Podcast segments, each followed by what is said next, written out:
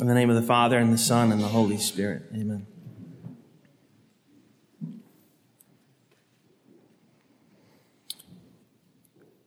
Through the month of November, we remember the dead. We remember to pray for them.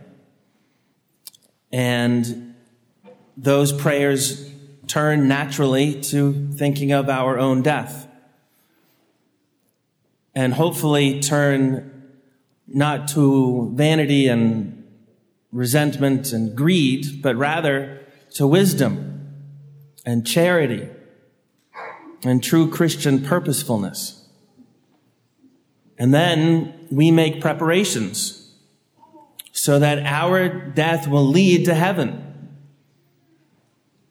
And so then this sad month leads to joy and leads to gratitude. Much in the same way in which it began on the very first day when we remembered all the saints in heaven. And so, in addition to thinking about how I will die one day, we can also think in a, in a joyful way about how one day all of us will face the end. Maybe a group of us or maybe at the end of human history, everybody. And we can find in the words of the saints great encouragement.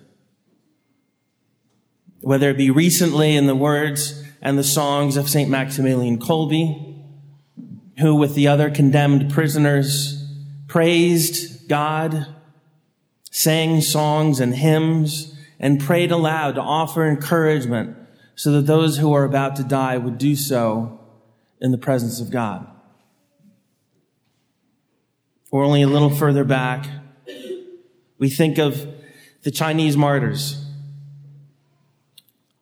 of 1900, the Korean martyrs in the 1840s, the Japanese martyrs in the 1590s.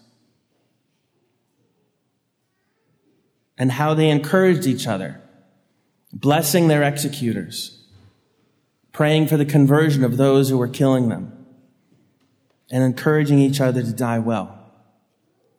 St. Paul Miki, his last words ring out over the centuries.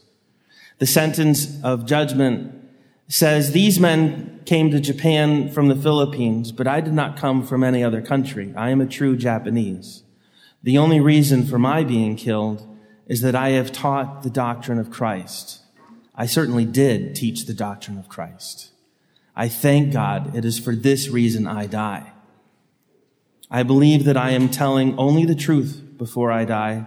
I know you believe me, and I want to say to you all, once again, ask Christ to help you to become happy. I obey Christ. After Christ's example, I forgive my persecutors. I do not hate them. I ask God to have pity on all, and I hope my blood will fall on my fellow men as a fruitful rain. Or just this past week, over the course of the daily readings, reading from 2nd Maccabees, chapter 6 and chapter 7, we heard of the glorious martyrdom of Eleazar and the most inspiring account of the mother of the seven Maccabee brothers she saw each of them executed. And then finally, when it came to the last, to her youngest, she offered him special words of encouragement. She said, I know not how you were formed in my womb, for I neither gave you breath, nor soul, nor life. Neither did I frame the limbs of every one of you.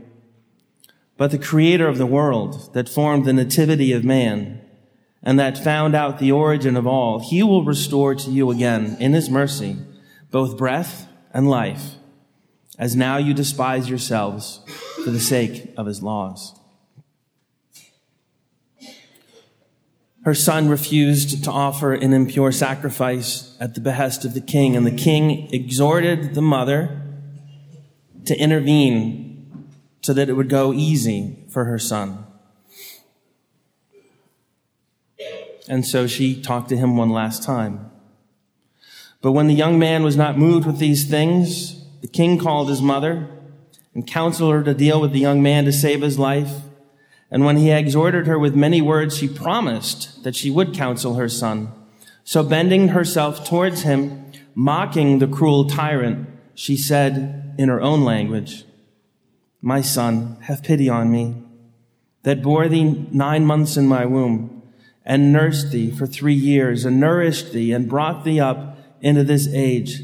I beseech you, my son, look upon heaven and earth and all that is in them, and consider that God made them out of nothing, and mankind also. So you shall not fear this tormentor, but being made a worthy partner with your brothers, receive death, that in that mercy I may receive you again with your brothers. And so with great faith, we can be joyful and encourage each other to give praise to God and to join all of creation that praises God.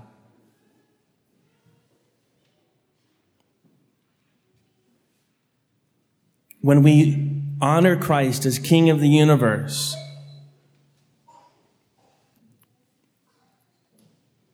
we not only lift up our own hearts as souls who have been redeemed, we not only encourage each other to do likewise, to praise God with all of our breath and all of our life till the very end, but we can and should also make up for everything and everyone that does not praise Christ. And so on this last Sunday of the year, the church places in our mouth the act of dedication of the human race to Jesus Christ the King. The words of which were in the bulletin last weekend, and which we'll pray now, slowly, phrase by phrase, knowing that under the usual conditions with communion and confession, praying the creed, which we will in a second, praying for the intentions of the Holy Father, this might even gain us a plenary indulgence, so that our end leads directly to heaven no stopping at purgatory. So please repeat, most sweet Jesus, Redeemer of the human race, look down upon us, humbly prostrate before thee. We are thine, and thine we wish to be, but to be more surely united with thee Behold, each one of us freely consecrates himself today to thy most sacred heart. Many indeed have never known thee. Many too, despising thy precepts, have rejected thee. Have mercy on them all. Most merciful Jesus, and draw them to thy sacred heart. Be king, O Lord, not only of the faithful, who have never forsaken thee, but also of the prodigal children, who have abandoned thee. Grant that they may quickly return to their father's house, lest they die of wretchedness and hunger. Be king, O Lord.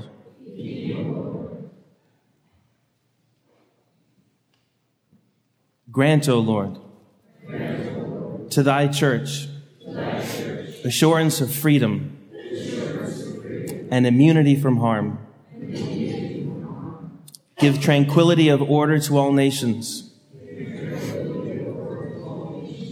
Make the earth resound from pole to pole with one cry.